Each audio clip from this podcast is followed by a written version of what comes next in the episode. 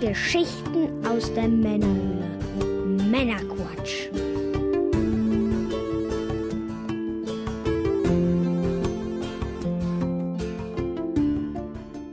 Willkommen zum Männerquatsch, dem Podcast von quatschenden Männern für alle.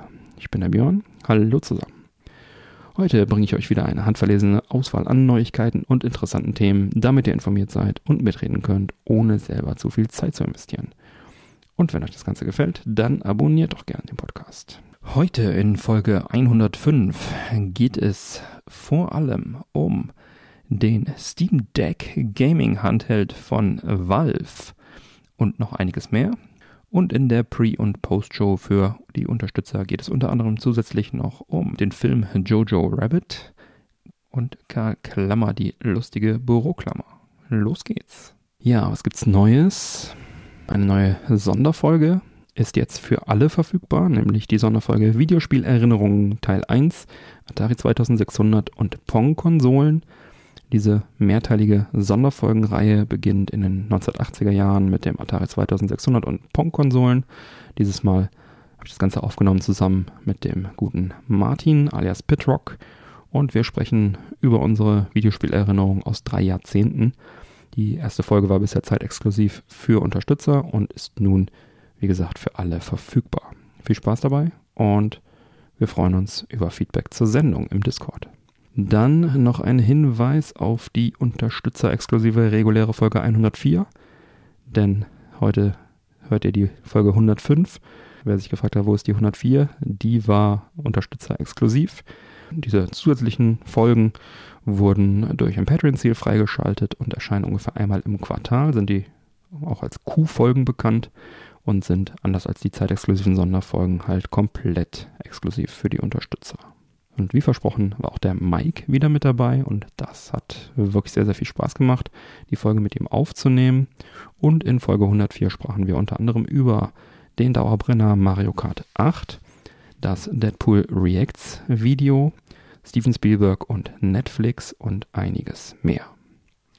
Wer die Sendung gerne hören möchte, wird einfach Unterstützer und bekommt dann Zugriff auf das gesamte Archiv mit allen Folgen in voller Länge. Und da ist natürlich dann auch diese Q-Folge mit dabei. Viel Spaß beim Anhören. Und auch hier freuen wir uns natürlich über Feedback zur Sendung im Discord. Bevor wir dann jetzt nun aber in die Sendung starten, was wird denn heute genossen? Ja, ich habe hier einen Whisky vor mir stehen, endlich mal wieder, und zwar den Triple Distilled Paddy Irish Whisky. Ich habe in einem Magazin geblättert, digital, das nennt sich der Whisky-Botschafter. Laut diesem Magazin hat dieser Whisky bei der IWC 2020 von einer professionellen Verkostungsjury die Auszeichnung Best Blended Irish Whisky bekommen, da diese Flasche 0,7 Liter nur 12,99 Euro kostet. Wäre das wirklich eine Sensation, wenn die wirklich gut schmecken würde. Also dachte ich mir, das muss probiert werden. Und hier sind wir nun. 12,99 ist halt für einen Whisky echt gar nichts. Da kostet ein Drum, ein Gläschen, wenn man unterwegs ist, vielleicht so viel. Deswegen war ich da wirklich sehr, sehr überrascht, dass dieser Whisky so ausgezeichnet wurde. Rufe ich mir mal eben die Tasting Notes dazu auf, die das Magazin auch entsprechend gepublished hat. Also man muss dazu sagen, es ist ein Blended Whisky aus Irland, also kein Scotch. Ne? Ein ausgezeichneter Scotch wäre wahrscheinlich dann nochmal ein bisschen, würde nochmal ein bisschen anders schmecken. Das ist jetzt halt, wie gesagt, ein ausgezeichneter, im Sinne von, er wurde ausgezeichnet, ein ausgezeichneter Irish Whisky. Und Blended Whisky heißt in dem Fall, dass da also verschiedene Malt- und Grain-Whiskys zusammengemischt wurden. 3 Stück nehme ich an, Triple Distilled. Mal gucken, was hinten noch so alles draufsteht. Paddy, benannt nach dem Vertreter Paddy. Also ein Handelsvertreter von denen, der da irgendwie so ein bisschen synonym für diesen Whisky wurde. Da haben sie den Whisky direkt nach dem benannt, praktisch. Und zwar Blend of Pot Still, Malt and Grain Whiskies. Ja, also die sind 3 verschiedene artig gebrannte Whiskys drin. Ne? Die Grain Whiskys sind ja immer so diese sehr milden, um so ein Blend dann irgendwie so einen Körper zu verleihen, und die anderen Ingredienzien geben dann halt entsprechend die Geschmäcker dazu. Blends gelten ja, haben ja heute eher so den Ruf als Billig-Whisky. Früher wurde ja nur geblendet, ne? Also bis in die 1960er, 70er Jahre waren eigentlich fast alle Whiskys Blended Whiskys, auch die schottischen, die Scotch. Da hat man also munter drauf losgemischt, ne, und hat also so dafür gesorgt, dass dann eine ständig gleichbleibende Qualität dann auch entsprechend verfügbar war. Als dann irgendwann dieser Trend aufkam mit, hey, wir trinken Single Malt, wir trinken eine Sorte, haben die gedacht, wieso sollte man nur eine Zutat trinken von, ne, wenn man doch etwas viel Größeres erschaffen kann. Und das hat sich dann aber sozusagen durchgesetzt, beziehungsweise ist dann jetzt stark in Mode gekommen in den letzten Jahrzehnten. Und heute hat sich es halt gedreht, alle denken, die Blends wären nicht gut, obwohl es auch hervorragende Blended Whiskys natürlich gibt. Hat auch der Hans sehr gut erzählt in unserer, ich glaube in der ersten Whisky-Folge war es, in der Sonderfolge. Kann ich auch empfehlen an der Stelle. Gut, ja, und die Japaner im Übrigen blenden heute noch, da gibt es fast nur Blends und machen das auch ganz hervorragend auf einem ganz hohen Niveau. Ja, also ich bin sehr, sehr gespannt auf diesen Irish Whisky. Ich erwarte jetzt natürlich keine Wunder davon für 12,99, aber er ist immerhin ausgezeichnet worden. Und ich lese gerade nochmal die Tasting Notes hier, einer der meistverkauften Irish Whiskys weltweit sogar. Gut, Irish Whisky wieder, ne? Ist hier die Betonung drauf. Ja, wurde hier in dem Magazin mit 7,8 von 10 bewertet. Jetzt bin ich wirklich sehr, sehr gespannt und dann mache ich doch mal diesen Drehverschluss, kein Korken, auf.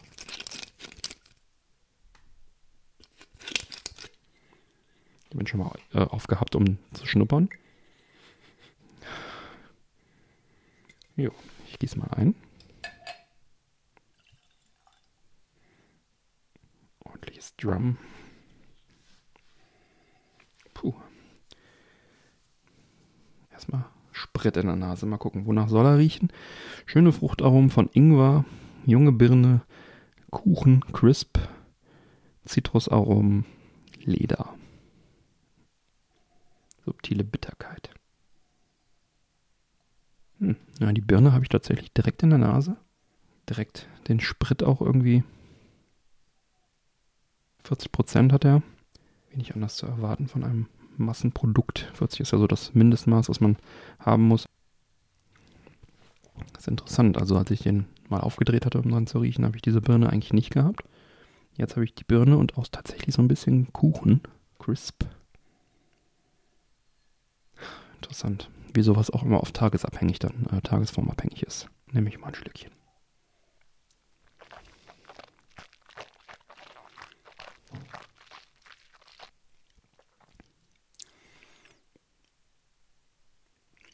Interessant.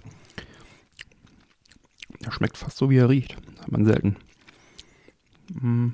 Also er schmeckt jetzt nicht nach Birne, aber so diese sehr milden, vanilligen Noten sind da auf jeden Fall drin. Was sagen denn die Tasting Notes? Birne, Ingwer, gewürzter Malzpudding im Mund. Ich kenne keinen Malzpudding, vielleicht habe ich das im Mund. Prickeln am Gaumen. Ja gut, das ist der Sprit. Ja, nicht sehr komplex das Ganze, aber ja. Abgesehen von der Spritnote in der Nase, keine negative Überraschung, sagen wir so aus. Kommt natürlich immer auf die Erwartungshaltung an, ne? Ich erwarte hier natürlich auch entsprechend wenig, aber ja, ich werde mal weiter über die Sendung noch ein bisschen trinken und dann am Ende nochmal ein Resümee ziehen. Auf jeden Fall bis hierhin interessant. Ja, kommen wir zum Steam Deck Gaming Handheld von Valve. Portability meets Power liest man auf der Steam-Webseite und das bezieht sich auf Valves neuestes Stück Gaming-Hardware, Steam Deck, der Gaming-PC zum Mitnehmen. Und darüber möchte ich nicht ganz alleine quatschen. Ich habe mir den Manuel dazu eingeladen. Hallo Manuel. Hallo Björn, schön wieder hier zu sein. Ich fühle mich so langsam heimisch. Das freut mich sehr. Du bist immer sehr herzlich willkommen. Ich freue mich, dass du heute hier ein bisschen mitquatscht. Und ich sehe, du genießt auch einen schönen Whisky. Ganz genau, ja, wo ich den wohl her habe. Das ist gut, ja. Das ist wahrscheinlich zufällig der Paddy, den ich auch hier trinke. Dann können wir ja gleich zusammen ein Geschmacksfazit machen, wenn du Lust hast. Sehr gerne. Okay, ja, dann legen wir mal los. Der Name Steam Deck hat sich offenbar durchgesetzt gegen den ursprünglichen Codenamen Steam Pal, der so ein bisschen durch die Gerüchteküche gegeistert war. Das Gerät ist halt ein Handheld-Gaming-PC. Optisch erinnert er ein bisschen an die Switch. Technisch ist da ein bisschen mehr drin. Basiert auf einer APU, die in Zusammenarbeit mit AMD entwickelt wurde. Die Zen 2 CPU und RDNA2 GPU mit 16 GB RAM. Das Ganze soll eine Systemleistung von etwa 2 Teraflops zusammenbringen. Der Screen ist ein kapazitiver Multitouch-LCD-Bildschirm und hat eine Größe von 7 Zoll. Die Auflösung beträgt 1280 x 800 Pixel in einem 16:10 Seitenverhältnis. Das Ganze kann 60 Hertz wiedergeben. Auf dem portablen LCD gesteuert wird mit den 2 Analogsticks, mit Triggern, mit den Trackpads und ein Gyroskop ist noch eingebaut. Und habe ich noch was vergessen? Ja, diese Grifftasten, die unten drunter sind noch. Bedienelemente sind fest verbaut. Wenn man zum Beispiel bei der Switch, kann man die abnehmen, zumindest bei der großen, bei der kleinen sind sie auch fest verbaut. Und es soll sämtliches PC-Zubehör wie USB und Bluetooth-Zubehör auch angeschlossen werden können. Also man kann da sämtliches PC-Peripherie kann man da verwenden.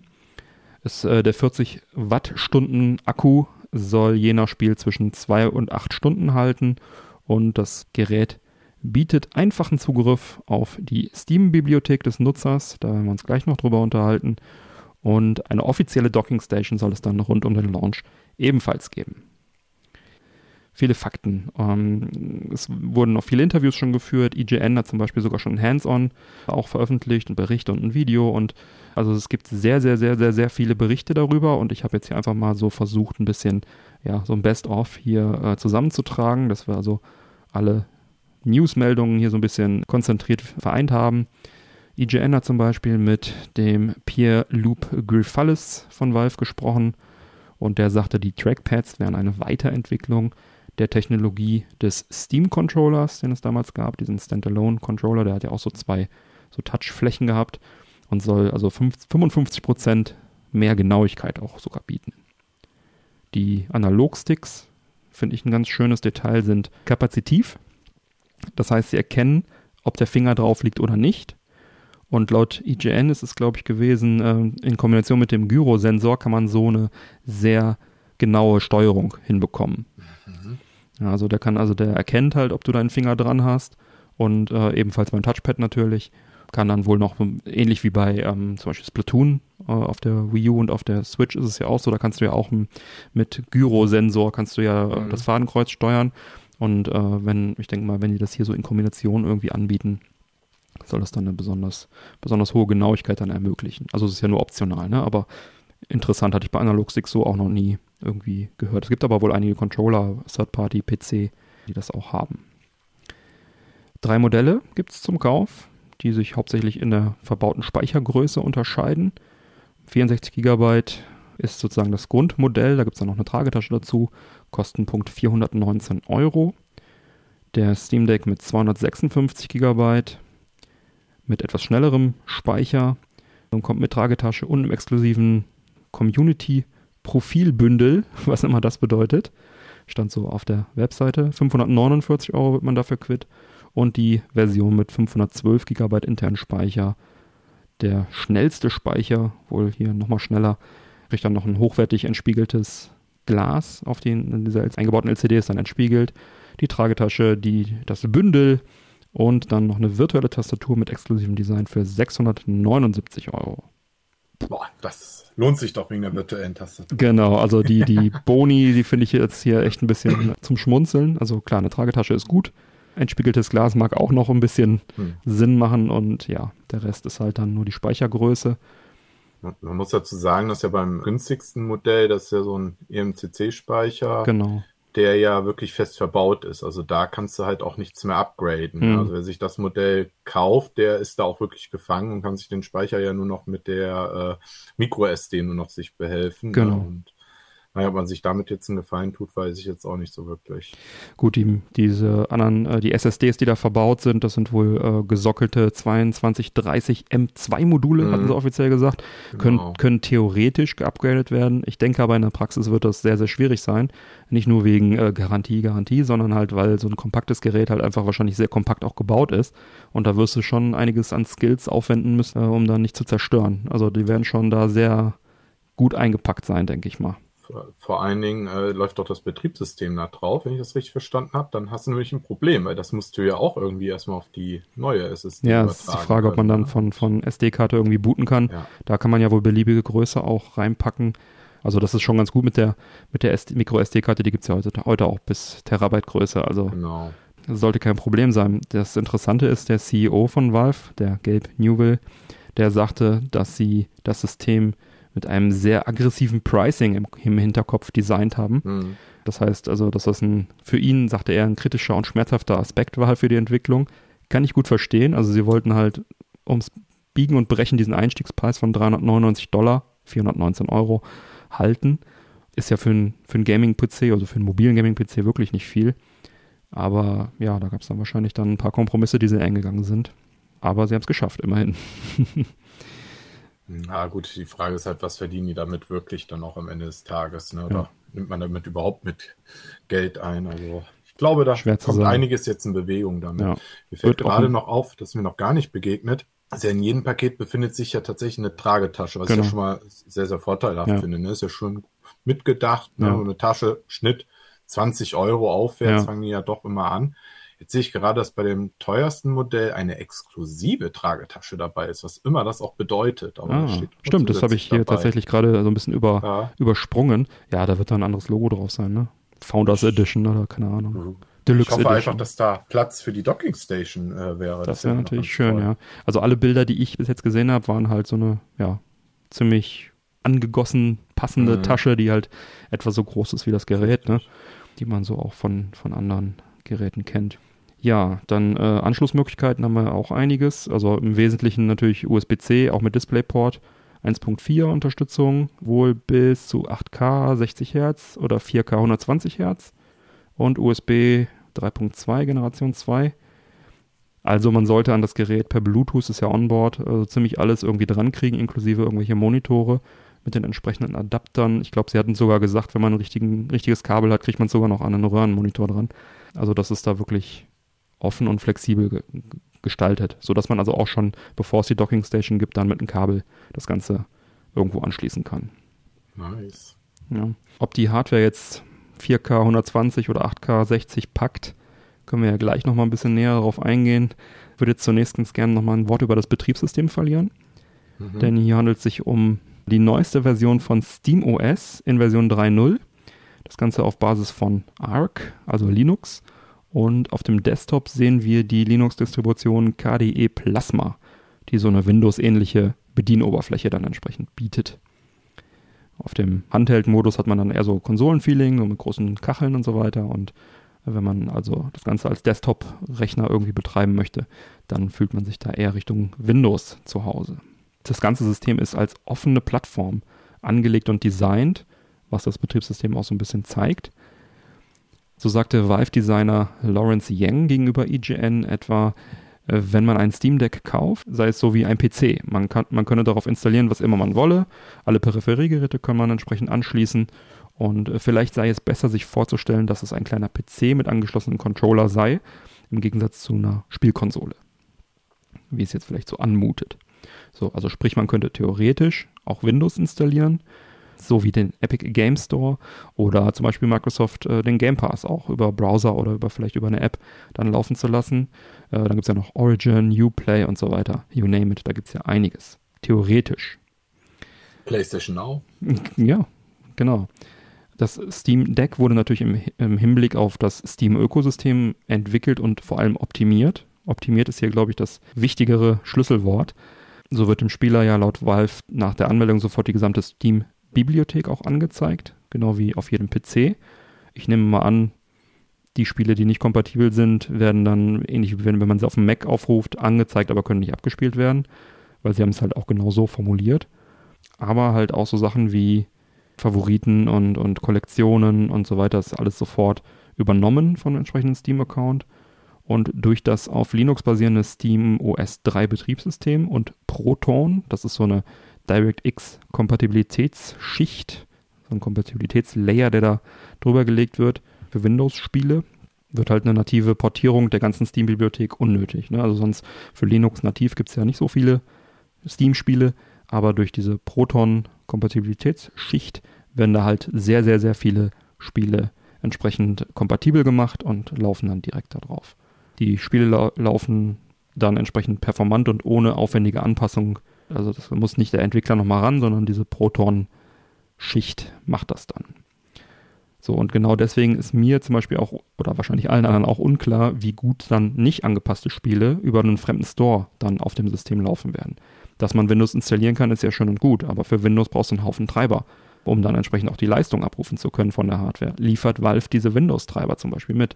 Die wissen ja, wie die Hardware tickt, die wissen ja auch, wo die Treiber hängen, oder gibt's dafür einen Treiber-Bundle? Wie leicht ist es dann wirklich, die Software aus den Steam-fremden Ökosystemen auch performant abzuspielen und so weiter. Ne? Also kannst dann vielleicht den Epic Game Store installieren, kannst vielleicht sogar die Spiele davon installieren, aber was nutzt es, wenn dann Proton das Spiel überhaupt nicht gut kompatibel machen kann und performant kompatibel machen kann? Alles offene Fragen. Ne? Das muss dann erstmal so ein Test zeigen. Also hier ist mir noch einiges unklar und so ganz klar äußert man sich dazu. Man liest immer, ja, es geht. Stellt euch vor, es ist ein PC, es geht. Aber wie performant das Ganze dann läuft, das ist hier einfach, wird hier sozusagen noch so ein bisschen verschwiegen. Sicher ist, dass SteamOS auf dem Steam Deck nativ nahezu 8000 Spiele abspielt, die also nativ dann auf SteamOS laufen und mit dieser Proton-Kompatibilitätsschicht sogar nochmal 15.000 zusätzlich. Also da hat man schon einen ganzen Haufen an Spielen, also 23.000 Spiele jetzt über den Daumen, das ist eine genaue Zahl plus minus, ne? Und zum Vergleich auf Steam befinden sich insgesamt 54.280 Spiele. Also gut die Hälfte, weniger als die Hälfte, werden auf dem Steam Deck zu Beginn sozusagen dann auch laufen. Unter Windows ist es übrigens so, dass alle Spiele laufen, außer 13, die wohl wahrscheinlich für den Mac sind oder so, ich weiß es nicht. Also durch eine Windows-Installation würde man die Auswahl deutlich erhöhen, ist halt die Frage, ob es Sinn macht. Ne? Diese Spiele, die da kompatibel sind, das sollen wohl überwiegend neuere Spiele sein. Also die älteren Spiele, die Lücken, die sind tendenziell eher ältere Spiele. Das ist wohl deswegen so, weil diese Proton-Schicht hat ja ihren Anfang auf diesen Steam-Machines genommen. In diesem Jahr 2015 kam ja diese Software raus. Und alles, was seitdem sozusagen neu in den Steam Store gestellt wurde, hat wohl automatisch schon auch irgendwie Proton unterstützt, größtenteils. Daher wird das kommen, dass dann also eher die älteren Spiele davor dann nicht kompatibel sind. Oder nur einige davon. Aber so ganz genau habe ich mir diese 54.280 Spiele jetzt leider noch nicht angeguckt. Aber nicht? Das ist das, was man so liest, ja. Was ist das denn hier für eine Recherchearbeit? Ja, hier? Tut mir leid. Ja. Also Valve selber hat ja noch gesagt, dass sie wohl bisher noch nichts gefunden haben, was noch nicht lief, was immer das auch bedeutet. Und vor allen Dingen, dass ja alles mit Minimum 30 FPS auf jeden Fall läuft, weil drunter darf auch gar nichts laufen, haben die ja auch gesagt. Das ist denen ja auch wichtig. Vor allen Dingen. Das würde ich noch ganz kurz aufschieben, das Thema. Das habe ich auch nämlich im nächsten Blog mit Performance. Mhm. Eine Sache dazu. Sie haben, glaube ich, nicht gesagt, sie haben nichts gefunden, was nicht läuft. Sie haben nur nichts gefunden von dem, was sie getestet haben, was schlechter als 30 FPS läuft. Das heißt, sie werden ja nur das getestet haben, was auch läuft. Verrückt, ey, diese Aussagen. Ja. Muss man echt aufpassen. Ja, ich habe hier noch ganz interessant, das war mir auch so nicht klar, dass natürlich das SteamOS natürlich optimal auf dem Steam Deck laufen wird, ist klar, haben wir jetzt schon gesagt. Aber auch alle Funktionen von Steam, sowas wie Cloud-Saves, sollen halt voll funktionieren. Das heißt, du kannst halt auf dem Desktop-PC zocken, speicherst ab, beendest, lädst das Ganze auf dem Steam Deck und zockst da weiter. Ne? Mhm. Das ist ja so ein bisschen Switch-like. Ne? Also gut, du musst das System wechseln, aber diese Cloud-Saves sind da. Das ist ja schon mal sehr geil. Schön. Dann sowas wie Tastenkombinationen, DLCs, diese Workshop-Mods, soll alles komplett funktionieren. Und auf dem Handheld gibt es auch ein Quick-Resume. Kennt man ja auch von vielen anderen Handhelds. Ich glaube, damals die PSP hat damit angefangen. Oder vielleicht sogar schon der DS. Auf jeden Fall ist es ja auf Handheld fast schon Standard, dass wenn man wieder anmacht, dass man dann eigentlich das Spiel in seiner Form sofort wieder hat und dann weiterzocken kann. Das machen sie hier auch. Die Xbox hat es jetzt natürlich auch auf die Heimkonsolen gebracht. Was jetzt noch nicht funktioniert, ist halt das Ganze dann in Kombination mit Desktop und Handheld, dass du also auf dem Desktop sozusagen nur zuklappst oder wie auch immer und dann da sofort weiter, da musst du schon speichern und beenden und dann nochmal laden auf dem Handheld. Aber diese Quick-Resume-Geschichte funktioniert auf dem Handheld und sie arbeiten wohl an so einer Interkonnektivität dann mit dem Desktop-PC. Und sowas wie Remote-Play geht auch. Das heißt, wenn du sagst, hey, das Ding hat mir nicht genug Power, ich will trotzdem auf dem Klo spielen, dann kannst du halt auch über Remote-Play vom PC dann auf Steam Deck streamen. Das ging ja auch auf der Vita von der PS4, ne? Ja. Genau, ja. So, also das sind alles so ein paar interessante Kleinigkeiten. Also besonders diese Cloud-Safe-Geschichte finde ich schon sehr schön. Interessant wäre ja noch, ob es sowas gäbe zukünftig, dass man ja auch Rechenleistung online zur Verfügung stellt, wie Microsoft das macht. Gibt es da irgendwas im Hintergrund? Weißt du es gerade zufälligerweise? Ich habe darüber nichts gefunden und ich habe auch nichts darüber gehört. Gut. Ja. Vielleicht, wenn du den Game Pass lädst über den Browser auf dem Steam Deck, dann hast du recht. Boah, ich finde, das ist schon ein Träumchen. Ne? Wenn es funktioniert, Stadia. Alles so, das wäre schon... Ja, Performance, da hattest du ja gerade schon angesprochen. Mhm. Also es gibt einen Hands-on-Bericht von IGN und die sagten, die Spiele, die sie ausprobiert haben, liefen alle ohne Probleme, war in 27p Auflösung und das Ding wurde auch nicht heiß. Also das Steam Deck blieb angenehm kühl die ganze Zeit. Und ansonsten wäre es halt auch gut bedienbar. Das D-Pad sei ein bisschen schwammig oder schwergängig. Die Trigger auch, die Druckpunkte wären nicht so toll, aber das wäre noch ein Vorserienmodell. Deswegen, im Großen und Ganzen hatten sie einen guten Eindruck von dem Ding. So, dann hatten sie gesagt, es gibt ein Feature, ein FPS-Limiter, dass du also die Framerate sozusagen künstlich auf 30 FPS begrenzen kannst auf dem Steam Deck unterwegs, um halt eine optimale Batterielaufzeit zu gewährleisten. Dass du also Spiele hast, die schneller könnten, die werden dann gebremst und damit soll man dann sowas wie 5 bis 6 Stunden Spielzeit erreichen. Portal 2 lief wohl 6 Stunden in diesem Modus und Valve-Entwickler Pierre-Loup Grifalis verriet das, was du gesagt hast, dass sie halt im Backkatalog geschaut haben, Spiele aus der Vergangenheit, aus der näheren Vergangenheit und auch aus diesem, also auch neuere Spiele aus diesem Jahr und sie hätten nichts gefunden, was das Gerät nicht stemmen könnte und halt nichts, was in 720p unter 30 FPS lief. Aber halt auch nur die neueren Spiele haben sie sich offenbar angeguckt. Ja, dass die dann sowieso mindestens mit Proton laufen. Ja, 720, 30 FPS, das scheint so ein bisschen auch die Zielmarke von dem Gerät zu sein. Das liest man immer wieder und auch die ganzen Valve-Entwickler haben sich immer dahingehend geäußert, dass das so ein bisschen die Zielperformance sozusagen ist. Digital Foundry hat noch ein schönes Video dazu auch gemacht und die haben halt zu bedenken gegeben, dass die geringe Wattzahl im mobilen Modus, dass die halt auch noch ein bisschen die Performance drosseln können. Ne? Also 2 Teraflops hin oder her. Ich habe jetzt die Wattzahl gerade nicht da, aber ist natürlich durch den Akku eine mobile Geschichte, da hast du halt eine begrenzte Wattzahl, anders als so ein PC-Netzteil mit x Millionen Watt, dass da also die Performance unterwegs so ein bisschen leiden könnte, dass also da die Hardware vielleicht auch nicht voll ausgefahren werden könnte. Da wird dann, nehme ich jetzt mal an, so ein Dock dann entsprechend Abhilfe schaffen. Da können sie dann mehr Power drauf geben. Und dann ist also mit zu rechnen, ist ja bei der Switch auch so gedockt. Läuft die einfach noch ein bisschen höheren Takt und bringt noch ein bisschen mehr Leistung, höhere Auflösung.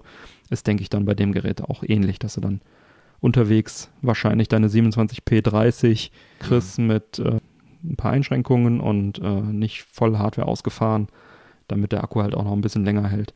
Zu Hause kriegst du dann nochmal, ein paar Prozent mehr Leistung. Ne? Also ich muss auch schon sagen, wenn das Ding schon 3 Stunden hält, ja, wäre ich schon mega glücklich einfach drüber. Ne? Wenn man sich doch mal überlegt, wie das bei der Switch ist. Teilweise war die ja schon auch nach 2 Stunden schon einfach Fritte. Da haben wir uns ja alle dran gewöhnt. Wir haben ja hier wirklich ein Rechenmonster ja gegenüber der Switch. Die Switch wirklich? Oder verwechselst du es gerade mit dem Wii U Gamepad? Weil das war wirklich sehr schnell leer. Aber die Switch, die hält doch auch so 6 Stunden plus.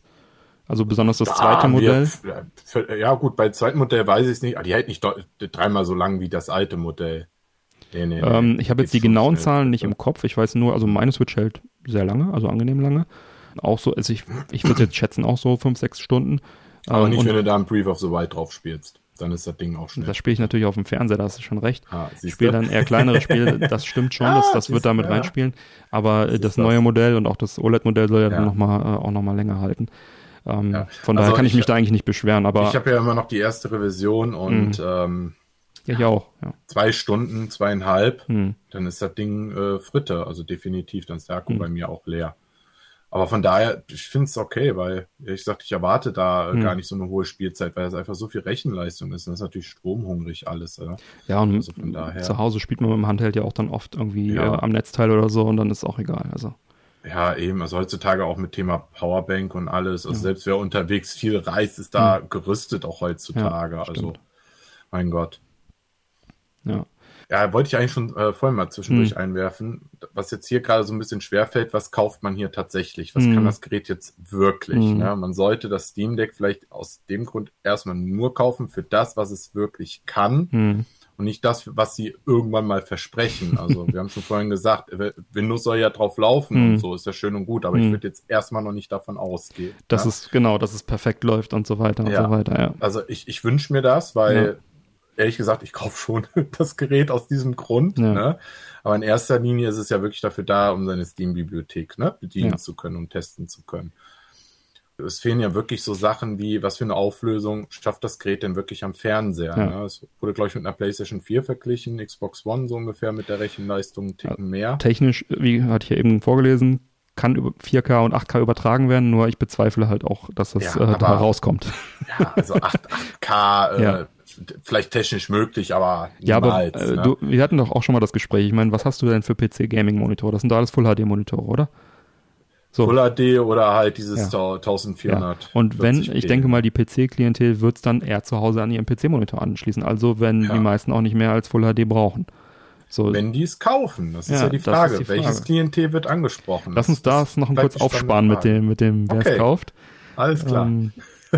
Aber du hast gerade auch schon, da würde ich gerne nochmal nachhaken, du hast gesagt, du kaufst es deswegen, Vorbestellung, hast du vorbestellt, hast du es versucht? Genau. Warst du erfolgreich? Erzähl mal. Ja, pass auf, ich habe mir erstmal, als das angekündigt wurde, ich war interessiert, habe mir aber null Gedanken darüber gemacht, ne? Habe mir das angeguckt und dachte so, Und 2 Tage später kam dann auf einmal so der Geistesblitz und ich gesagt, warum überlegst du eigentlich noch? Das ist doch echt deine Lösung, weil ich selber habe kein PC, weil ich mag PCs nicht. PCs machen Arbeit, PCs kosten Geld und einige sagen, ja, ist heute alles einfacher als vielleicht früher oder umgekehrt. Jeder sagt was anderes. Und wenn ich eins gelernt habe, PCs machen hier und da irgendwann Probleme. Das ist einfach so. Worüber sprechen wir hier gerade und worüber sehe ich dich? Und wenn du keinen PC hast? Über einen Laptop. Das ist einfaches, solides Gerät, aber es ist nicht zum Gaming da. Ne? Also ein paar einfache Spielchen. Du hast keinen Gaming-PC. Du hast schon irgendwie einen Laptop stehen, aber du hast keinen Gaming-PC. Der ist nur rein zum Arbeiten da. Ne? Also ich habe schon das Händchen dafür, würde ich schon sagen. Ne? Ich würde mir auch zutrauen, mit ein bisschen reinlesen, auch mir so ein Ding zusammenzubauen, aber das ist der Punkt. Würde ich mich jetzt da reinknien? Ja. Ich glaube, ich wäre da locker so... Allein die Grafikkarte fängt ja schon damit an. Wie viel Euro willst du für eine Grafikkarte ausgeben? Ja, ne? Das ist auch. Da habe ich keine Lust. Genau derselbe Grund bei mir. Ich meine, ich bin natürlich Mac-Fan und ich habe einen coolen Mac hier stehen, der tut halt fürs Arbeiten alles. Aber zum Game nehme ich halt eine Xbox oder was auch immer her. Richtig. Weil es einfach Plug and Play und es ist schon viel komplizierter geworden bei den Konsolen. Xbox. Ich weiß nicht, ob wir darüber gesprochen haben. Ich habe es auf jeden Fall im Podcast erzählt. Ich glaube, wir haben bei E3-Geschichte haben wir darüber geredet, mit den zu erkennen, was hat jetzt das Spiel FPS-Boost und wo aktiviere ich, wo deaktiviere ich das und kann ich das jetzt auf der Festplatte oder kann ich es auf der externen Festplatte? Das ist jetzt schon super komplex und super nervig, sage ich mal, PC-like geworden. Und bei einem Gaming-PC ist das ja ganze hoch 10 sozusagen, der ganze Stress. Ja, richtig. Also, vor allem das Ding, das baust du nicht zusammen und lässt 3 Tage stehen, wenn man mal ehrlich ist. Früher oder später fängst du dann doch wieder an, was zu optimieren oder so. Ja. Ne? Oder also so wird es mir jetzt gehen. Ne? Und da habe ich keine Lust zu. Ne? Es ist einfach nicht meins. Und ich mag auch diese Haltung nicht. Ja. Ne? Klar, jetzt könnte man auch einen PC am Fernseher anschließen und so weiter und so fort. Nee, möchte ich mir überhaupt gar keine Gedanken machen. Ne? Ja. Und deswegen habe ich dann nach 2 Tagen gesagt, ey, das ist doch meine Lösung. Ja. Du hast das wie die Switch, du kannst beide Modis nutzen. Warum überlegst du denn eigentlich noch? Ja, und dann habe ich mich am PC dran gesetzt. Ich habe einen Steam-Account, ne, der war jetzt bestimmt 2 Jahre lang still. Und siehe da, ich konnte es noch vorbestellen fürs erste Quartal 2022. Und habe mich für das letzte Modell entschieden, weil ich halt auch keine Kompromisse eingehen möchte. Ich meine, Das große Deluxe. Genau. Dann kannst du uns ja sagen, was diese Deluxe-Tasche dann tatsächlich beinhaltet. Kann ich dann gerne. 512 Gigabyte, ne, hat die. Also entscheidend war da tatsächlich mit dieses entspiegelte Glas. Das ist schon wirklich eine Komfortfunktion, muss man einfach sagen. Und ich möchte ungern da eine Folie draufkleben. Ich meine, ich habe es immer gemacht, aber ich will es mal da einfach nichts machen, nichts draufkleben oder so. Der Speicher war für mich entscheidend tatsächlich auch, weil wir wissen alle, was so ein Call of Duty wie heißt das jetzt, das aktuelle Cold War, genau, was das für einen Speicherplatz wegnimmt. Ja. Ne? Also dann, da habe ich auch keine Lust zu. Und vor allen Dingen, ich will jetzt auch nicht unbedingt auf eine Micro-SD ausweichen müssen, weil das bremst alles wieder aus. Das macht ja dann auch keinen Spaß. Ne? Wobei ja angeblich alle gezeigten Spiele jetzt in den ganzen Trailern, in sämtlichen Hands-on, alle von SD-Karte liefen und das soll wohl sehr performant alles laufen. Ja, früher oder später musst du eine reinpacken, aber dann... Naja. Ist im Umkehrschluss. 2022 kosten die vielleicht auch nicht mehr so viel, dann kannst du einen Terabyte oder so reinschieben. Ne? Ja, aber warum gibt es denn dann auch keine in den großen Konsolen, wenn das so einfach wäre? Ja, die Switch ist jetzt keine Großkonsole, aber da ist es ja auch so. Ja, klar, also die sind aber natürlich... Die Switch ist auch langsam. Ja, es ist richtig. Genau, es ist wahrscheinlich bei dem Ziel, die Konsole so günstig wie möglich zu halten, war das jetzt wahrscheinlich dann der Kompromiss. Aber mit performanten Speicherkarten kannst du auch schon ganz gut... Die kosten dann halt wieder mehr. Ja, richtig, arbeiten. Aber ja, ich habe mir dann halt auch gedacht, komm, machst es einmal ganz mit. Ich meine, bisher ist es ja keine Vorbestellung, ist ja wichtig, es ist eine Reservierung. Ja. Und das fand ich eigentlich sehr angenehm. Ne? A, dass der Steam-Account, den kannst du ja nicht neu anlegen und kaufen, dann sind sie ja gegen die Scalper vorgegangen. Ja. Fand ich eine sehr schöne Lösung. Ich konnte 2 Tage später beruhigt reservieren. Ne? Ich hatte keine Probleme, wie die Leute am Tag 1 erstmal hatten. Ne? Ich glaube, einer sagte, 1,5 Stunden hat es gedauert, okay. So, ich bin jetzt noch im ersten Quartal dran. Wenn man jetzt guckt, wenn man jetzt Modell 1 vorbestellt, bekommt man es im zweiten Quartal. Die beiden anderen Modellen bekommt man erst nach dem zweiten Quartal. Also wir reden dann wirklich von der zweiten Jahreshälfte. Zweite oder dritte Quartal, 2022. Gerade die großen sind wohl sehr begehrt gewesen. Ja. Genau. Was hältst du denn von dieser Anzahlung in Höhe von 4 € und dass man einen Steam-Account vorweisen musste, der vor dem 21. Juni einen Kauf getätigt hat? Ja, also mit dem Steam-Account sehr entspannt. Also ich meine, ich habe den Stress mitgemacht bei den letzten beiden Konsolen. Ne? Das war Stress, war wirklich Stress. Also für mich jetzt, obwohl ich beide Tag eins hatte, ich musste dafür kämpfen, die Dinger zu kriegen. Und deswegen finde ich das so die Lösung ideal, sehr entspannt. Und die 4 €, ja mein Gott, wenn sie die brauchen, stört mich ja nicht, wird ja vom Gesamtbetrag abgezogen. Die Kritik ging ja jetzt in die Richtung, du brauchst einen Account, in dem du schon was gekauft hast. Also du brauchst nicht nur einen Account, sondern du brauchst einen Account, wo du vor dem 21. Juni, Vorbestellung ging am 16. Juli, ging die los. Okay, das war mir jetzt auch nicht bewusst. Also wenn du also quasi jetzt ganz relativ frisch aufgrund der Ankündigung, die einen Steam-Account erstellt hast, hättest du keine kaufen können. Ja, richtig. Ja. Aber ist ja auch richtig so, weil das soll ja auch, die wollten ja gegen die Scalper angehen. Jetzt stell dir mal vor, du hättest ja auch selber 20, 30 Stück 3 Accounts anlegen können, ne? Naja, aber wenn ich jetzt darauf aufmerksam werde, durch diese hohe Medienpräsenz und will mir dann eine bestellen und es nicht kann, dann bin ich ja direkt schon pisst. Okay, du meinst damit ist man ausgeschlossen. Ich gehe jetzt von den ehrlichen Käufern aus. Ja, okay. Aber ja, natürlich, also es hat alles sein Vor und Wider, aber das war die Kritik halt, ne? Also egal, wie man es macht, man macht es falsch. Ja, ich meine, ich habe auch seit vielen Jahren mich hätte es jetzt auch nicht betroffen, aber diese Kritik ging halt in die Richtung nach dem Motto, ja, schön und gut, aber was ist denn jetzt mit den Neukunden, sag ich mal, ne? Okay.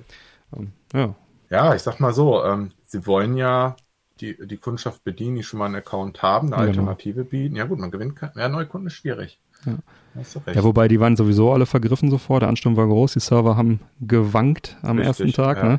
Teilweise war der gesamte Steam Store, worüber man es ja nur bestellen kann. Das ist ja auch so ein Punkt. Du kannst es nicht bei Amazon oder so bestellen, du kannst es wirklich nur im Steam Store mit dem Steam-Account kaufen. War da sozusagen ein wenig in Mitleidenschaft von der Performance her gezogen. Aber haben wohl genug geschafft, das Ganze vorzubestellen. Jetzt erstmal, wie gesagt, hast du schon gesagt, ausverkauft. Die meisten werden jetzt bis Q3 22 warten müssen. Ja, ist September Begriff, 22, ne? Überleg mal. Ja, aber wir müssen den Begriff ausverkauft erstmal wegnehmen. Das ist nicht ausverkauft. Wir haben es ja nicht gekauft. Wir haben es noch nicht mal vorbestellt. Es ist nur reserviert. Die Reservierungen sind vergriffen. Genau. Wir kriegen ja jetzt dann noch mal eine E-Mail, wo wir es dann offiziell vorbestellen können. Ja. Also ich muss sagen, ich finde es einfach angenehm, weil es stressfrei ist. Und wenn es dir doch garantiert, in einem gewissen Zeitraum das Gerät zu kriegen, ist doch viel besser jetzt als die PlayStation 5, wo Leute heute immer noch keine haben, weil die Xbox Series und immer genauso rennen müssen, naja. Ne? Ja, also, das ist ein anderer Ansatz, ja. Das ist ein anderer Ansatz. Verkehrt, ja. Bleibt spannend. Es gab ja einen kleinen Leak laut Ars Technica. Die haben das irgendwie gesagt, irgendeiner hat da Einblick in die Verkaufszahlen so ein bisschen bekommen, was in den ersten 90 Minuten reserviert wurde, vorbestellt wurde. Und das waren wohl schon mehr als 110.000 Geräte in 90 Minuten, die da reserviert wurden. Und offenbar, das der überwiegende Teil, der beliebtere Teil waren die größeren beiden Varianten, also 256 und 512. Danach ist dann dieses Loch gestopft worden und dann gab es keine weiteren Einblicke mehr. Aber scheint ja ganz gut zu laufen. Ne? Und auch interessant zu sehen, dass die größeren Optionen da offenbar beliebter waren. Ja, ist halt die Frage, also 100.000 ist das jetzt viel für 90 Minuten weltweit? Weiß ich nicht, kannst du dich beurteilen, oder? Ich glaube, für eine solche Hardware schon. Also für eine PlayStation jetzt vielleicht nicht oder für eine neue Xbox, aber für so ein technisches Gadget, was eine spezielle Zielgruppe so ein bisschen anspricht, was nur über diesen Store zu kriegen ist von, sag ich mal, auch internetaffinen Leuten. Also es gibt ja einfach auch vielleicht so der Massenmarkt, wenn die nicht in den Mediamarkt, Saturn, was laufen können, dann existiert das Produkt für die nicht. Gibt es, ja. So der gemeine Casual Gamer, sage ich jetzt einfach mal. So, von daher finde ich das schon für 90 Minuten viel und das war ja noch länger online, ne? Du hast ja dann den ganzen Abend da noch verkauft, also die werden sicherlich, du musst das ja alles vorproduzieren auch, also du musst ja auch erstmal das Geld investieren als Valve und zu sagen, ich produziere 1 Million Geräte, ne? Also irgendwo wird Schluss sein, die werden nicht unendlich viele Reservierungen. 4 Euro haben die ja schon mal, ne? So. Genau, da können sie schon mal ja, es Maschine ist, kann man ja auch mal so sehen, ne? Ist ja schon mal eine kleine Mini-Garantie. Ist mir persönlich auch lieber, als jetzt irgendwie den kompletten Betrag zu bezahlen. Muss ich auch ganz ehrlich sagen, weil so eine Anzahlung hat es auch so ein bisschen was Ernsthaftes jetzt auch. Und nicht so, ach, ich storniere es jetzt mal, ne?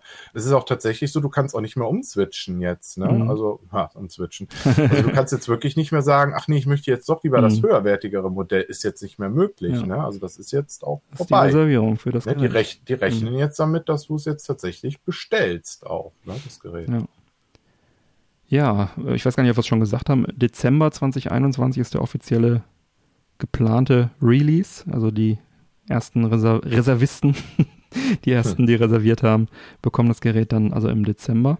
Geplant ist erstmal Launch Vereinigte Staaten, Kanada, Europäische Union und das Vereinigte Königreich. Das sind die Kernmärkte und weitere Regionen folgen dann 2022.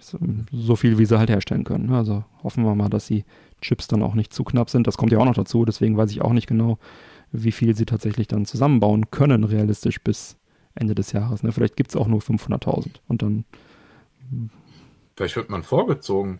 Das, ne, weiß man ja auch alles nicht. Ist ja alles möglich. Deswegen, also ich sage ja, ich bin entspannt. Ich weiß einfach, ich habe eine Vorreservierung getätigt und freue mich einfach, wenn es jetzt kommt. Ich muss jetzt nicht den Tag X haben. Genau, ja, du weißt, du kriegst und ist jetzt auf einen Monat kommt es jetzt nicht an. Ja. Man verpasst ja auch nichts, also spielemäßig jetzt. Genau, ne? Ja, finde ich auch gut, ja.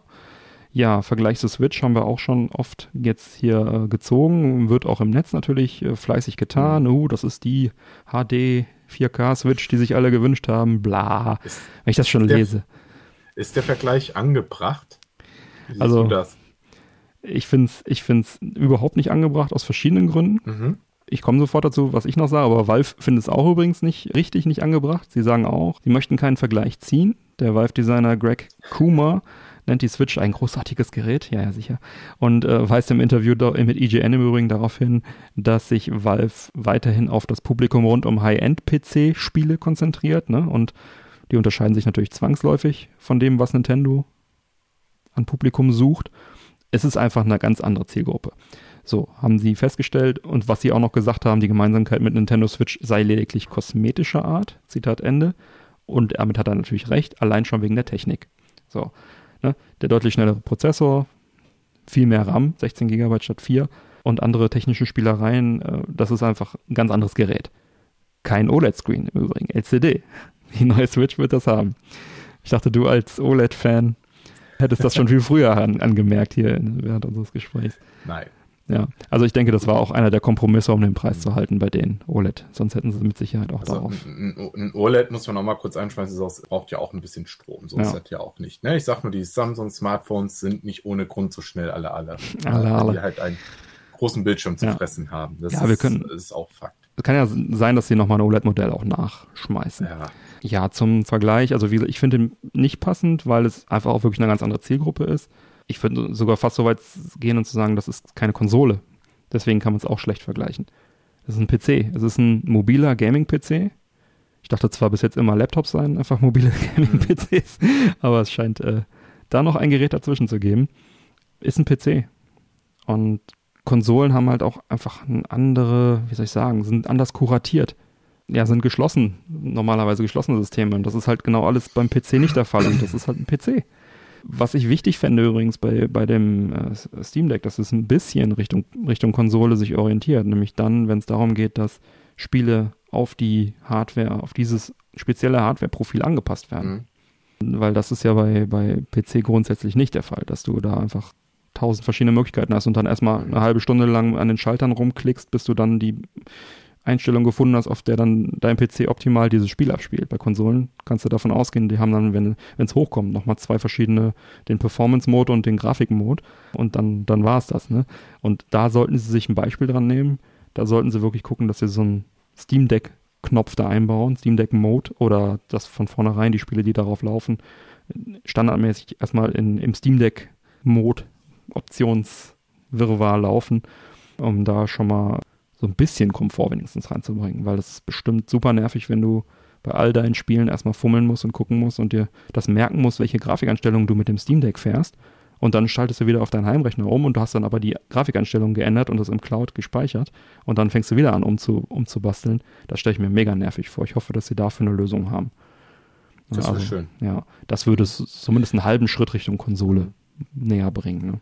Also ich sag mal so, ich finde, das ist eine Frage der Perspektive. Ich sehe, das Gerät kann man schon mit der Switch vergleichen. Und zwar im Sinne, lassen wir mal den PC-Aspekt mal komplett außen vor. Ja. Das Ding ist in erster Linie zum Spielen schon dafür gedacht. Ne? Jetzt hast du natürlich den Bonus, dass du Windows drauf installieren kannst wahrscheinlich und den ganzen Driss machen kannst. Mhm. Ne? Aber in erster Linie ist das Gerät zum Spielen da, wie eine Konsole auch. Und wir haben jetzt gerade eben schon zig Beispiele genannt. PC auch. Dass die Konsolen immer mehr auch PCs geworden sind. Ne? Von den Bauteilen heutzutage unterscheiden die sich auch nicht mehr großartig. Muss man auch dazu einfach sagen. Und die Xbox, finde ich, ist auch gerade dank des Game Passes, also alles sieht fast nur noch gleich aus. Sieht ja schon aus wie ein Windows-PC. Ja. Da läuft ja auch Windows drauf auf der Xbox. Ein Custom Windows. Aber auf der aktuellen, auf der ganz neuen auch, ist das immer noch so. Ja, da bin ich nicht mehr drin. Bei der alten wusste ich das. Bin mir ziemlich sicher. Also bei der der One auch hundertprozentig, bei der X und XS, sage ich mal, 80%. Also ich bin mir ziemlich sicher. Wenn wir jetzt so weit gehen, auf der PS3 konntest du auch Linux installieren. Genau, ne? Also gab es ja auch alles. Ne? Also von daher, ich sehe es schon so, dass man es schon vergleichen darf. Einfach aus dem Grund, aus der Sicht der Videospieler. Für die Switch, sie ist jetzt halt mittlerweile leider veraltet. Ja. Und es wird immer schwieriger sein, die Spiele dafür zu portieren am Ende des Tages. Nehmen wir mal diesen ganzen Indie-Game-Sektor, wofür viele Leute die Switch ja tatsächlich gerne ja auch nutzen. Ne? Das macht die Switch jetzt überflüssig nahezu, weil du jetzt alles hier über dieses Gerät spielen kannst. Tatsächlich. Ne? Wenn es jetzt darauf geht. Im Grunde genommen nutzt du dann die Switch. Also würde ich es jetzt machen, für mich jetzt. Ich werde die Switch nur noch für die Exclusives wirklich dann nur noch nutzen und nicht mehr für den anderen Triss, außer ich will es physisch sammeln. Ne? Das ist ja dann auch nochmal so ein Punkt. Ne? Ja, aber das ist auch ein wichtiger Punkt, auch die Zielgruppe, was du gerade ansprichst. Also ich glaube nämlich nicht, dass die Nintendo-Gamer auf diesem Steam Deck glücklich werden, weil die nämlich eben eine andere Zielgruppe sind, wie es auch schon Valve richtig erkannt hat. Auf den typischen, typische will ich jetzt nicht sagen, aber viele Nintendo-Gamer wollen halt die Nintendo-IPs zocken. Deswegen sind sie Nintendo-Gamer. Ja. Und die lieben diese ganze, sage ich mal, ähnlich wie die Apple-User, lieben sie es, ein kuratiertes, geschlossenes System zu haben, wo sie sich keine Sorgen machen müssen, dass irgendwelche bösen Dinge passieren. Und ich glaube nicht, dass die sich jetzt hier so ein Gaming-PC-Hybrid-Monster-Dings irgendwas hinsetzen und dann da ihre Indie-Games drauf zocken, aber im Gegenzug auf die ganzen Nintendo-IPs verzichten. Also ich glaube, das ist einfach nicht so. Es gibt dann eine Schnittmenge, so wie du, der gerne die Nintendo-IPs genießt, aber eben auch gerne PC-Games zockt und auch gerne das Ganze mit einer ordentlichen Technik zockt. Aber das ist genau eigentlich der Punkt. Es ist nichts Halbes und nichts Ganzes, das Steam Deck. Ne? PC-Gamer sind doch oft so technikverliebte Tech-Freaks, neueste Grafik, 120 FPS, 8K am liebsten und noch eine dickere Grafikkarte, am besten 5 Grafikkarten, ach, mach mal 6, ja, kostet ja nichts und immer das Geilste und immer das Neueste. Werden die mit einem Steam Deck glücklich, was Ziel 27p30 hat, als Zielmarke, nur damit sie auf dem Klo zocken können? Ja, das ist das Interessante. Das ist die Frage. Also ich habe tatsächlich, also in meinem Kreis, auch jemanden, der interessiert sich total dafür, weil er ist PC-Zocker, aber auch Switch-Zocker und der liebt dieses Mobile tatsächlich, ne? Und der möchte das gerne haben. Jetzt nicht sofort, der muss nicht Day One dabei sein, aber der möchte tatsächlich dieses Mobile haben. Der ist jetzt Vater geworden, ne? Und er weiß dann auch, man kann nicht mehr so oft jetzt an den PC sich hinsetzen davor und so, ne? Er möchte dann das ein oder andere einfach mal eben mal so und das kannst du jetzt halt mit dem Steam Deck halt machen, ne? Also das wird interessant sein. Wer ist jetzt die Zielgruppe dafür? Ne? Wer ist die Zielgruppe und wie groß ist sie? Das ist für mich die entscheidende Frage und da bin ich sehr, sehr gespannt. Ich kann es echt schwer einschätzen, weil ich finde das Ding auch sexy. Ich finde es auch geil. Also ich habe auch keinen Gaming-PC, nur was spricht für mich dagegen? Zum einen, Gaming-PCs sind ungefähr eine Woche später wieder veraltet. Das ist so das Standardding von Gaming-PCs. Und deswegen weiß ich nicht, ob ich mir alle 3 Jahre so ein neues Steam Deck holen will. Zum anderen, wofür würde ich es brauchen? Welche Spiele zocke ich tatsächlich dann auch irgendwie mobil oder auf der Couch, während der Fernseher läuft? Das sind halt leider oft Nintendo-IPs. Das ist hier, ne? Das sind Nintendo-IPs hauptsächlich. Plus Civilization 5. Dafür wäre es vielleicht noch interessant, ja. Civ 5 irgendwie dann nochmal mobil zu zocken. Aber ich habe auch einen Laptop, also so, ich kann es auch auf der Couch zocken, wenn ich will. Also ich weiß nicht, für mich ist der Mehrwert, weil es ist sehr interessant, sehr cool, auch die Sache, dass man es an Rechner, an Monitor anschließen kann und alles sehr, sehr verlockend. Aber die Frage, es bietet sehr viel Hybrid-Geschichten ab und ist die Frage, ob man nicht vielleicht lieber sich spezialisiert. Ne, weil hochgradige Grafik kann ich auf dem Fernseher auch mit der Xbox Series X haben, da ist auch so viel drin. Ja. Mobil bin ich mit der Switch schon gut aufgestellt. Ist da noch genug Platz für so ein Steam Deck? Ja, also ich sag mal, wie ich es nutzen möchte. Ich werde wahrscheinlich auf dem Ding keine 10 Spiele im Jahr durchspielen. Das weiß ich jetzt schon. Dafür ist es verdammt viel Geld. Aber diese 10 Spiele sind dann auch Spiele, die mir auf den Konsolen verwehrt bleiben, wo ich vielleicht doch Bock habe, wo ich schon immer den Zugang nicht bekommen habe. Wie hieß dieses PT-ähnliche Spiel noch? Mir fällt es gerade nicht ein. War ja auf jeden Fall Early Access zuerst auf dem PC. Das kam ja erst viel, viel später für die Konsolen raus. Ne? Das wäre jetzt so ein Ding, das hätte mich damals tierisch brennend interessiert, hätte ich gerne ausprobiert, habe nicht die Möglichkeiten. Und jetzt ist halt mein Wunschdenken, dass ich das mit dem Steam Deck an meinen Fernseher machen kann. Und zwar so, wie ich es mit der Switch mache. Das Ding ist angeschlossen. Ich nehme mir meinen Controller. In dem Fall kann ich es mir wahrscheinlich aussuchen. Ne? Wir haben beim Polymega ja schön berichtet, was für tolle Controller wir alles haben. Schöne Sonderfolge, ja. Genau. So stelle ich mir das jetzt hier auch vor, ne? Dass ich meine Controller dafür alle nutzen kann. Mein Lieblingscontroller am besten. Und zocke es auf meinem TV, wie alle anderen Spiele auch. Wenn ich Bock habe, dann benutze ich es noch, und das passiert nicht oft im Jahr, einfach auch im Handheld-Modus. Das ist so meine Vision, die ich mit dem Steam Deck habe. Im Grunde genommen ist es halt meine Switch-PC-Lösung für mich. Ja, die Sachen, die es nicht auf zum Beispiel der Xbox gibt, weil da sind ja auch sehr, sehr viele PC-Sachen, hat es ja auch schon gesagt, drauf. Das sind ja oft Sachen, die man auch mal gerne mit der Maus spielt, ne? Strategiespiele. Das ist der nächste Knackpunkt, ja. Jetzt diese Trackpads und Gyro und dieser tolle Analogstick, ne, der den Daumen scannt und so weiter. Ist die Frage, ist das gut genug abbildbar, mobil? Funktioniert das gut? Das bleibt spannend, ja. Und wenn ich es dann wieder an den Fernseher oder an den Rechner anschließe, also vom Fernseher setze ich mich eigentlich nicht mit der Maus, dann halt am Rechner, dann geht's natürlich, ne, das ist klar. Aber dann ist es jetzt auch für mich wieder die Frage, diese Strategiespiele, Mausgeschichten, laufen die nicht vielleicht auch auf dem MacBook oder auf deinem normalen Notebook? Sind das so Power-Dinger, die von StarCraft oder so, das wird schon laufen. Also brauche ich dafür dann extra Steam. Also wie groß ist wirklich die Schnittmenge der Spiele, die da maximal Sinn machen und die man dann wirklich darauf auch spielt? Das ist also auch spannend. Bei meinem Gerät würde jetzt ein Age of Empires 4 definitiv nicht laufen. Und das wäre jetzt mit dem Gerät möglich. Und da hast du recht, da gebe ich dir auf jeden Fall auch recht, auf der Couch ist das nichts. Also gibt es da das nicht auch für die Xbox? Ich habe das auf einer Gamescom angespielt. Ich weiß nicht, ob das Xbox aber wie du schon PC sagst, war. Also mit solchen Spielen, also da bin selbst ich, das gehört für mich auf einen PC, nicht auf eine Konsole, ganz einfach. Wohlgemerkt, du kannst auch an der Konsole auch Maus und Tastatur anschließen. Habe ich noch nie probiert, das ist, weiß ich nicht, ne? Aber ja, das ist das Schöne, also wir beide haben alles zu Hause zur Verfügung stehen, also wir können uns aussuchen, wie wir das machen möchten. Das finde ich eigentlich schon ein schöner Luxus, den ich mir tatsächlich gönnen möchte, ne? Diese Option zu haben. Ob ich es am Ende tue, das weiß ich nicht, ne? Das ist wieder ein großer Pluspunkt eigentlich, da hast du recht, dass man sagen kann, ich kann es mir aussuchen, ne? Ich kann, natürlich könnte ich hier schön am PC das zocken oder ich nehme es einfach mal eben mit, ne? Ich nenne mir jetzt einen anderen Punkt, ich will es als Emulatormaschine nutzen. Mhm. Der Gedanke kam mir eben auch noch, ja. Und tatsächlich, das stand bei mir echt zur Option, macht es jetzt gerade, was mir ein bisschen leid tut, das Pulli mega unattraktiv. Weil ich einfach weiß, auf den Dingen läuft alles einwandfrei. Wenn du da wirklich Windows drauf installieren kannst, dann hast du da auch deine Ruhe. Oder du machst da so einen Retro-Arc da drüber. Das Ding schafft das mit links. Hm. Und dann ganz ehrlich... Liest aber keine originalen Spiele. Aber die habe ich ja im Regal da. Die Images sind alle angelegt. Ne? Aber die Images brauchen, also gerade von 32-Bit-Spielen, auch viel Speicher. Dann ist deine SD-Karte schnell voll. Das stört mich nicht. Also ich bin nicht so einer, also mal andersherum, ich mag es nicht, 200 Spiele zur Verfügung haben ständig, weil das kennt man ja auch, glaube ich, so aus der Vergangenheit, so ist es bei mir zumindest und bei vielen auch, dann spielst du mal was an und dann emulierst du und probierst du mehr aus, als du tatsächlich spielst. Ne? Aber dann tatsächlich mal, ich würde mir nur was drauf machen, weil ich wirklich mal spielen möchte. Mhm. Das ist der Punkt.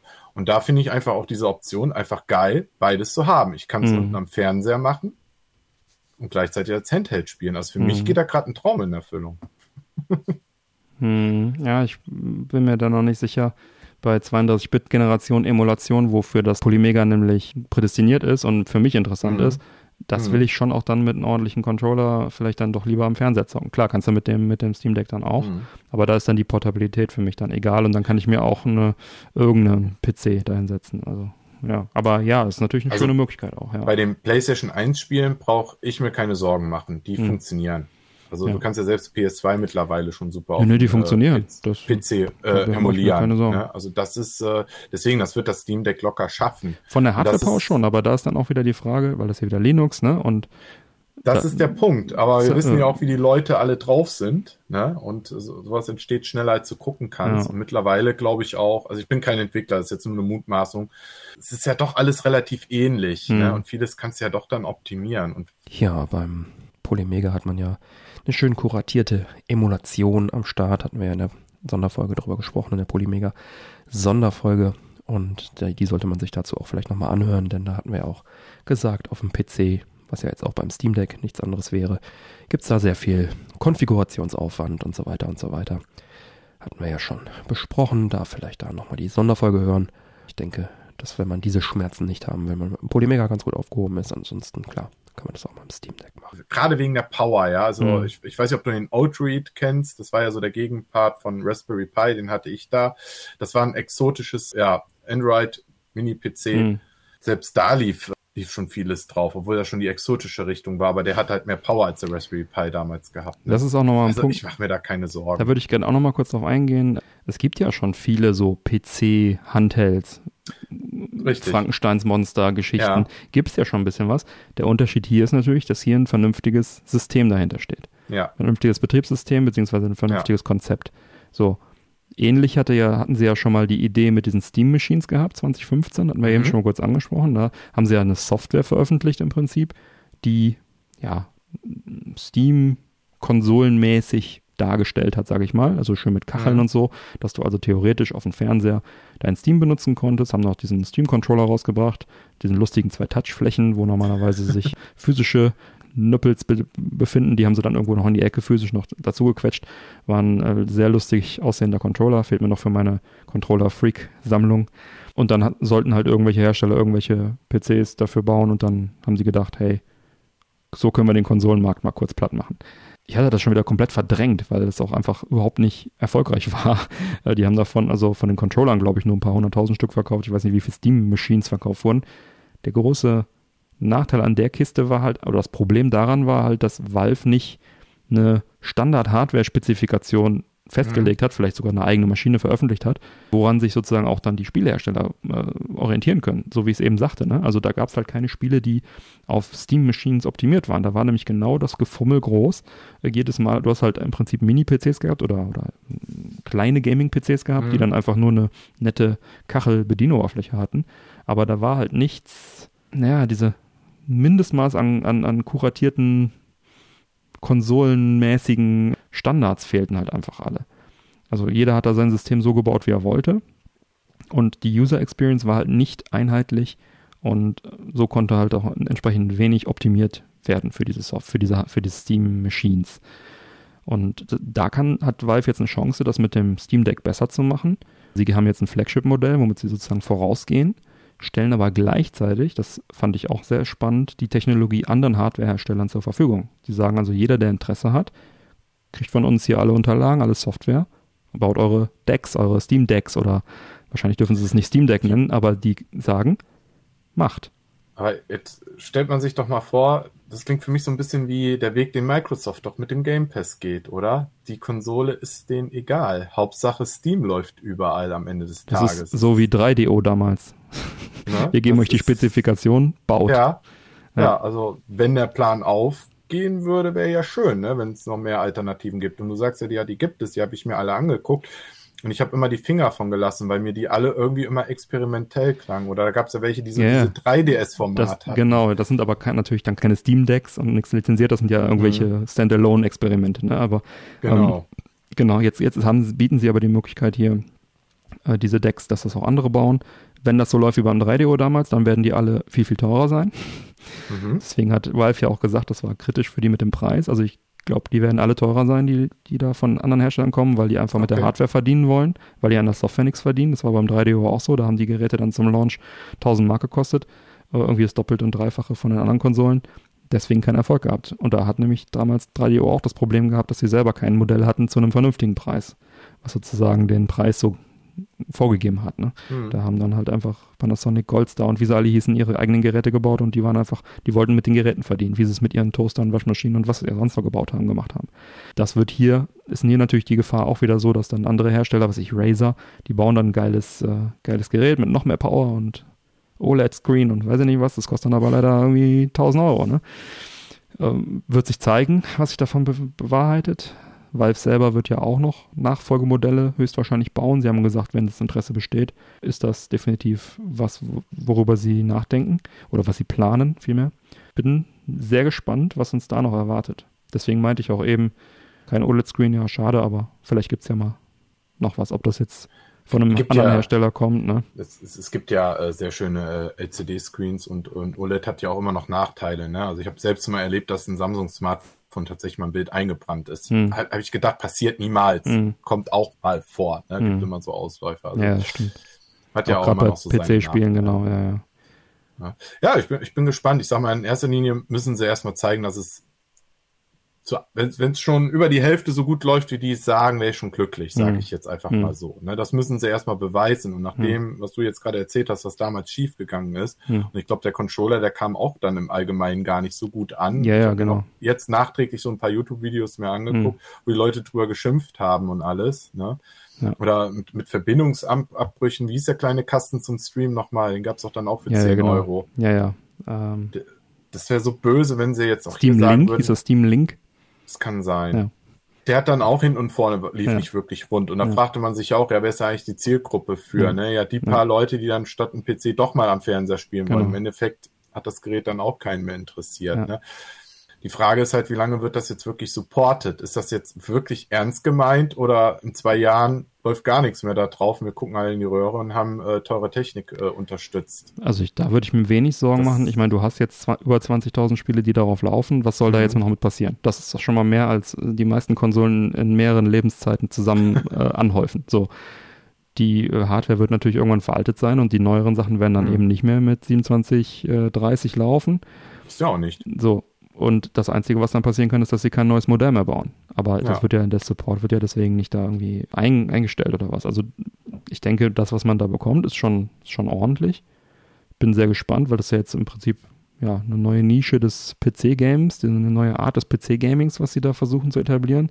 Kannst natürlich argumentieren, du kannst auf jedem Tablet, kannst du das heutzutage schon irgendwie machen und dann kannst du mit dem Controller auch spielen und hier diese Microsoft-Tablets gibt es ja auch, ne? Diese sind ja auch im Prinzip PCs. Mhm. Es gibt auf PC noch schon sehr, sehr viel und jetzt gibt es halt noch ein bisschen mehr. Und meine Hauptfrage ist einfach nur, wie groß ist die Zielgruppe und kann das funktionieren? Langfristig? Was ja hier nochmal entscheidend ist, und das ist nun mal halt der Vergleich auch zur Switch, du hast nun mal halt den Controller integriert. Das ist halt nochmal ein großer, entscheidender Faktor, der uns ja allen bei der Switch ja besonders gut gefällt. Hm. Ne?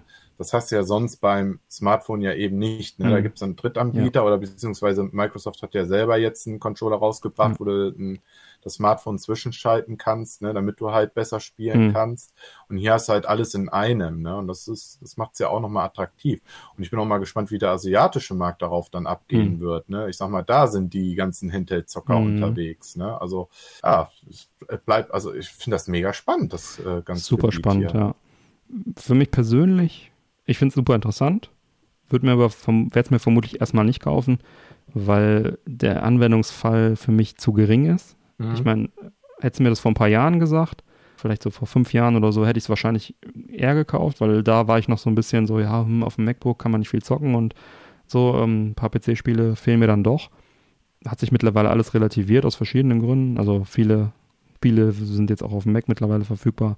Xbox XS hat natürlich auch dazu beigetragen, jetzt wieder die neuere Grafik und so weiter in meinen Haushalt zu bringen. Also von daher, ich habe da jetzt keinen Leidensdruck. Ich glaube, wenn ich jetzt die Wahl hätte zwischen einem Steam Deck und einem Analog Pocket, würde ich wahrscheinlich mein Geld für einen Analog Pocket einwerfen. Dieser FPGA-Handheld, der die ganzen Retro-Handheld-Sachen komplett mit FPGA perfekt emuliert.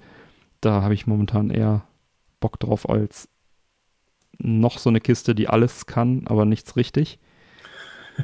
Es bleibt spannend. Ich beobachte das mit großem Interesse weiterhin und wenn du das Ding mal hast, schaue ich mir das auf jeden Fall mal an. Mhm. Gerne. Da bin ich also auch sehr gespannt, wenn jetzt zum Beispiel diese ganzen Fragezeichen irgendwann positiv gelöst wären, wie Windows maximal supported, die ganzen Stores alle maximal supported, die ganzen Games, die darüber sind, funktionieren oder größtenteils oder wie auch immer, ne? Dass da entsprechend die Treiber und diese Kompatibilität alles, wenn das wunderbar funktioniert, wenn das wirklich sich letztendlich wie ein Windows-Gerät benutzen lässt auch.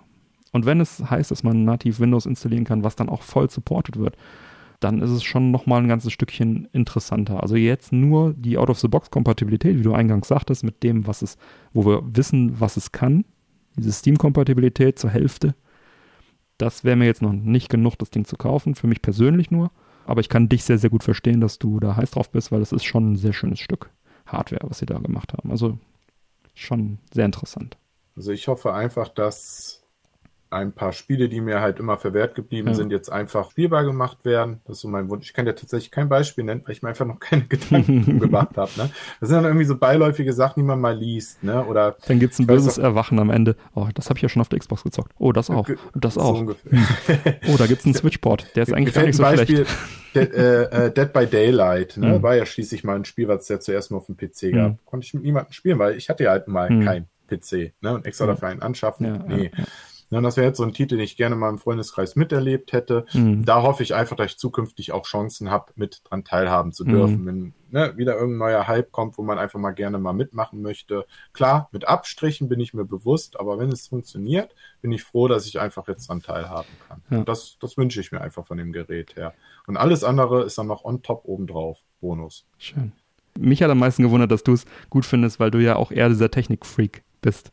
Dass du nicht sagst, ich kann das unter 4K, da bluten meine Augen, das kann ich nicht mehr haben. Nein, also ich gehe mal davon aus, dass es 4K am Fernseher kann oder zumindest so ein Sandwich-Ding. Ich sag mal so, ich gehe da mit wissentlichen Kompromiss ein, dass ich sagen kann, da mache ich halt ein paar Abstriche. Hauptsache, die Spiele laufen halbwegs gut, weil ich weiß, am Ende des Tages, es werden nicht viele Titel im Jahr werden, das weiß ich einfach. Da würde ich mir selber jetzt in die Tasche lügen, wenn ich sagen würde, boah, das Gerät, das benutze ich jetzt aber auf einmal jede Woche Minimum 2-mal. Das wird nicht so sein, das weiß ich. Ne? Und deswegen kann ich mich trotzdem drauf freuen, einfach auf das Gerät. Ne? Ich bin sehr gespannt, wir werden es erleben. Hier brauche ich es nicht anfangen auf dem PC, da weiß ich, das klappt nicht. Das ist doch ein schönes Schlusswort.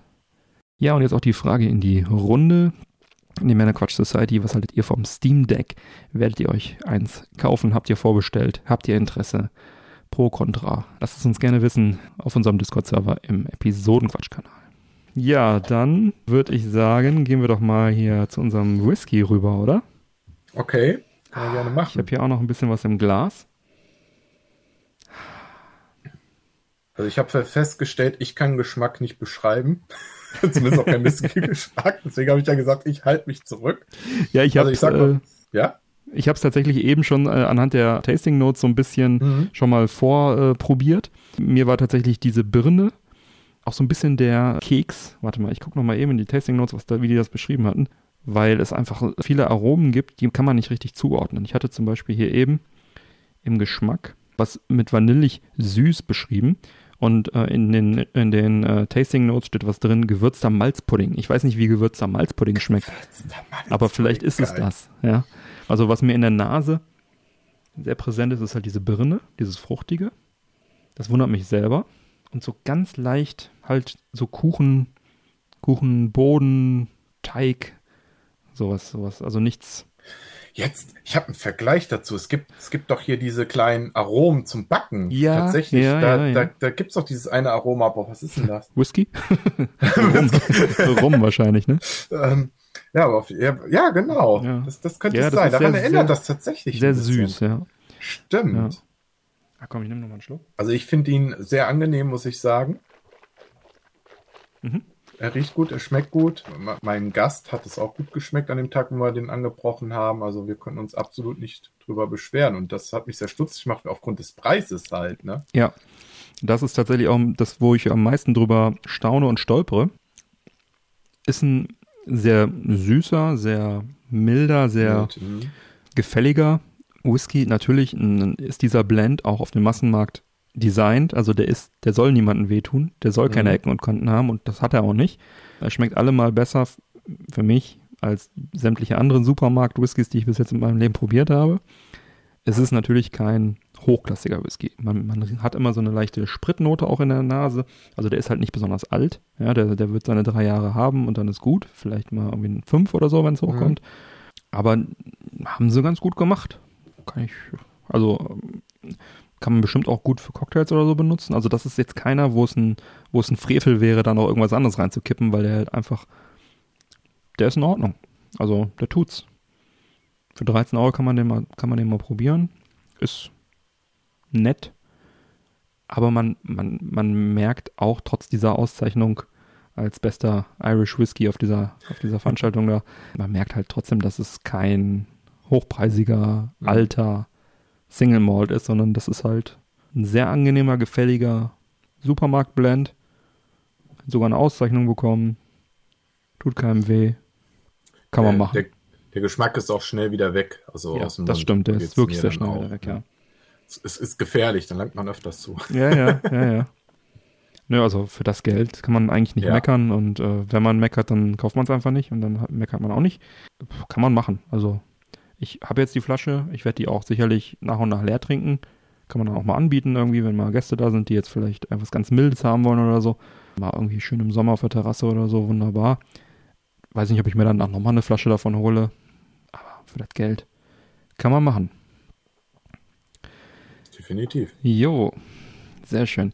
Ja, jetzt die Frage an dich. Hast du uns denn auch ein paar schöne Picks mitgebracht? Oder einen zumindest? Ich habe ja gesagt, ich halte mich heute kurz. Ja, bitte. Ich habe einen Pick mitgebracht.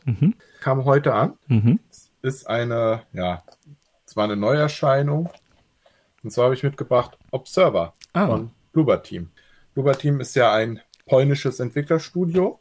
Das habe ich sehr lieb gewonnen. Du hast da die PlayStation 4 Version? 5 Version? PlayStation 5 Version. Gibt es das auch für andere Konsolen?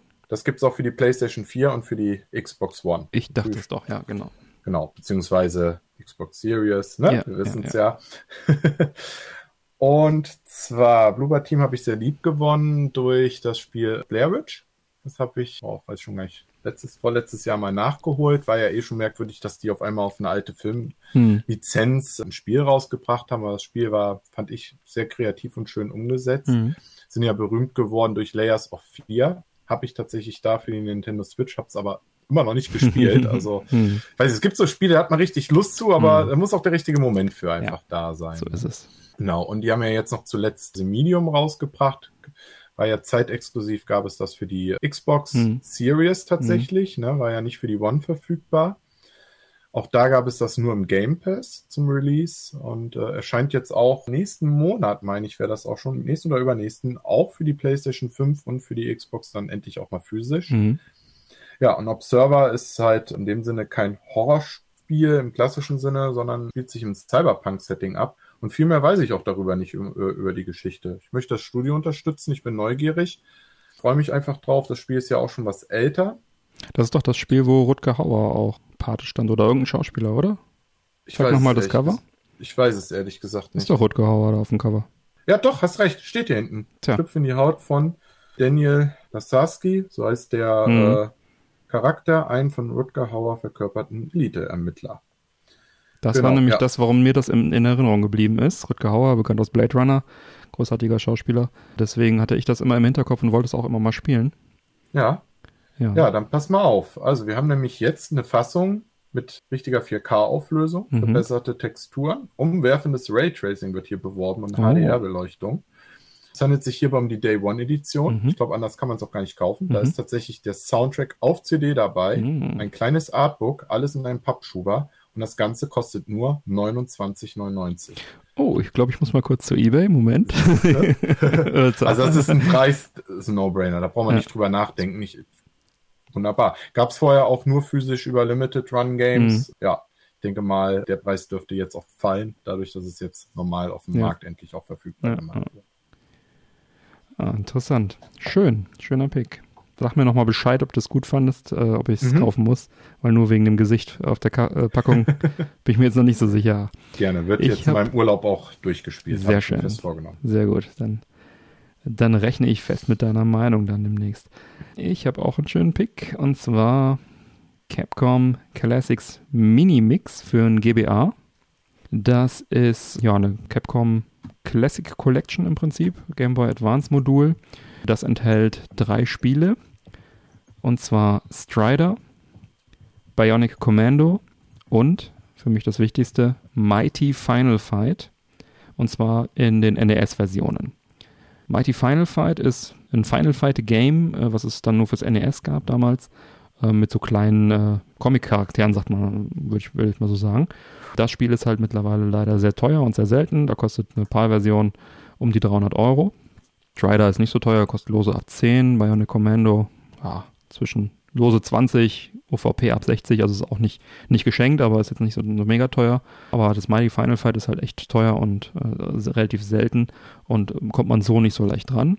Und da ich den Game Boy Advance sehr mag und da ich auch Capcom sehr mag und auch diese Collections sehr mag, die anderen Collections sind auch übrigens sehr, sehr gut, die rausgebracht haben. Da gab es ja auf der PS2, GameCube, Xbox gab es ja diese Capcom Classic Collections, gab es 2 Teile. Auf der PSP gab es dann noch die Remix bzw. Reloaded, auch nochmal 2 Teile. Und Puzzle World gibt es noch eine Collection. Alle sehr empfehlenswert, sind viele, viele Klassiker drauf, auch Final Fight und immer die Arcade-Versionen. Alle sehr zu empfehlen. Mein Pick ist jetzt hier also, wie gesagt, die Capcom Classics Mini-Mix für den GBA wegen Mighty Final Fight. Das Spiel kriegt man, sag ich mal, ab 40 € momentan noch. Strider auf dem NES ist eine schöne Version, spielt sich gut. Bionic Commando spielt sich ganz hervorragend auf dem NES und sieht auch toll aus. Und ja, natürlich Mighty Final Fight. Das ist mein Pick heute. Der fiel mir tatsächlich die Tage wieder in die Hände. Das Modul habe ich schon einige Zeit hier liegen. Weiß nicht, ich bin momentan so ein bisschen im Handheld-Fieber, im Handheld-Mut. Mein 3D ist ja auch mal wieder entstaubt. Mal wissen, Advance Wars Dual Strike weiter gespielt, habe ich schon in der Pre-Show erzählt. Und auf dem GBA zocke ich dann das. Jo. Jetzt sehe ich hier im Netz, ich habe mal parallel ein bisschen geguckt, sehe ich irgendwie nur US-Module. Ist das ein US-Import? Gibt es das gar nicht in Europa? Das könnte sein. Ich gucke mal ganz kurz, ob was meine ist. Das ist ja beim Game Boy Advance auch nicht weiter schlimm, weil der ist ja Multinorm. Also du kannst da ja... Ist das so? Du kannst auf dem Game Boy Advance alle Spiele spielen, die weltweit erschienen sind. Ja, guck mal, da lernt man noch mal was Neues heute. Das war mir nicht bewusst. Beim DS haben sie... beim DS ist es auch noch. Beim 3DS haben sie das abgeschafft unter großem Protest der Fans. Da hat mich das nämlich auch sehr, sehr gestört. Deswegen habe ich das jetzt tatsächlich gar nicht so auf dem Schirm, weil ich immer querbeet kaufe, ohne da groß drauf zu achten. Ich hab die US-Version auch, ja. Also es wird wahrscheinlich US-only sein. Es scheint keine europäische Fassung davon zu geben. Ja, schön. Toller Pick. Ja, und dann macht das macht's ja noch interessanter eigentlich, weil es ja dann hier in Europa dann auch gar nicht so verbreitet ist. Ist ja dann noch, sozusagen noch mal wichtiger, dass man sich das vielleicht besorgt, bevor es weg ist. Weil ich denke, diese Collections werden auch immer beliebter. Auch diese großen Collections für die PS2 und GameCube. Da habe ich auch gesehen, dass die leider im Preis stark anziehen. Aber da sind halt auch tolle Spiele drauf. Auf der Collection Volume 2 zum Beispiel Captain Commando ist ja auch drauf, Knights of the Round, King of Dragons, Street Fighter, Strider. Also auch ein paar schöne Beat'em-Ups sind hier drauf. Final Fight, Ghosts and Goblins auf der ersten Collection und so weiter und so weiter. Also das sind wirklich ein paar sehr, sehr schöne 2D-Spiele in den Collections drin. Sollte man sich mal anschauen. Der US-Markt, der dreht ja sogar noch mehr durch als hier bei uns, der Markt, was Retro-Spiele angeht. Das ist also wirklich... Das ist irre. Von daher, US-Tipps sind immer viel wert. Gut, dann hätten wir die Picks auch schon diese Woche. Vielen Dank, Manuel, dass du wieder dabei warst. Großartig, ich freue mich immer sehr. Ja, freue mich auch aufs nächste Mal, wenn wir wieder gemeinsam picken. Vielleicht dann auch wieder mit einem längeren Pick. Mal schauen. Ja, mal schauen. Wir haben heute sehr ausführlicher über das Steam Deck gesprochen, ich glaube. Das viel zu lang. War in Ordnung heute. Von der Länge wieder. Ich muss mir da mal was überlegen. Wenn ich den Manuel in der Sendung habe, dann muss ich mehr Platz räumen. Freiräumen. Ja, schön. Ja, dann schreite ich mal zur Abmoderation, würde ich sagen. Alle Unterstützer bleiben nach dem Outro noch dran, bekommen dann die exklusive Postshow mit weiteren Themen. Neue reguläre Folgen Männerquatsch erscheinen an jedem ersten und dritten Montag im Monat. Damit ihr keine Folge mehr verpasst, abonniert den Podcast doch gerne. Die Infos zum Abonnieren sowie alle Links zur Sendung findet ihr auf der Webseite männerquatsch.de mit AE geschrieben. Erfahrt außerdem auf männerquatsch.de im Bereich Unterstützung, wie ihr den Podcast am besten unterstützen könnt. Ich lade euch ein, dort zu schauen, ob was für euch dabei ist.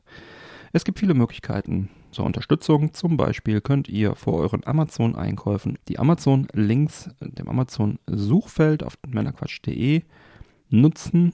Dafür einfach vor jedem Einkauf anklicken und dann wie gewohnt shoppen. Beim Podcast bleiben dann ein kleiner Prozentsatz des Umsatzes hängen und für euch kostet es nicht mehr. Das geht auch auf dem Handy wunderbar. Es ist sogar egal, was ihr kauft, solange ihr halt nur vorher auf diesen Link geklickt habt. Vielen Dank für die Unterstützung. Bleibt mir zu sagen... Bitte empfehlt uns weiter. Vielen Dank für die Aufmerksamkeit. Auf Wiederhören und bis bald. Ciao. Ciao.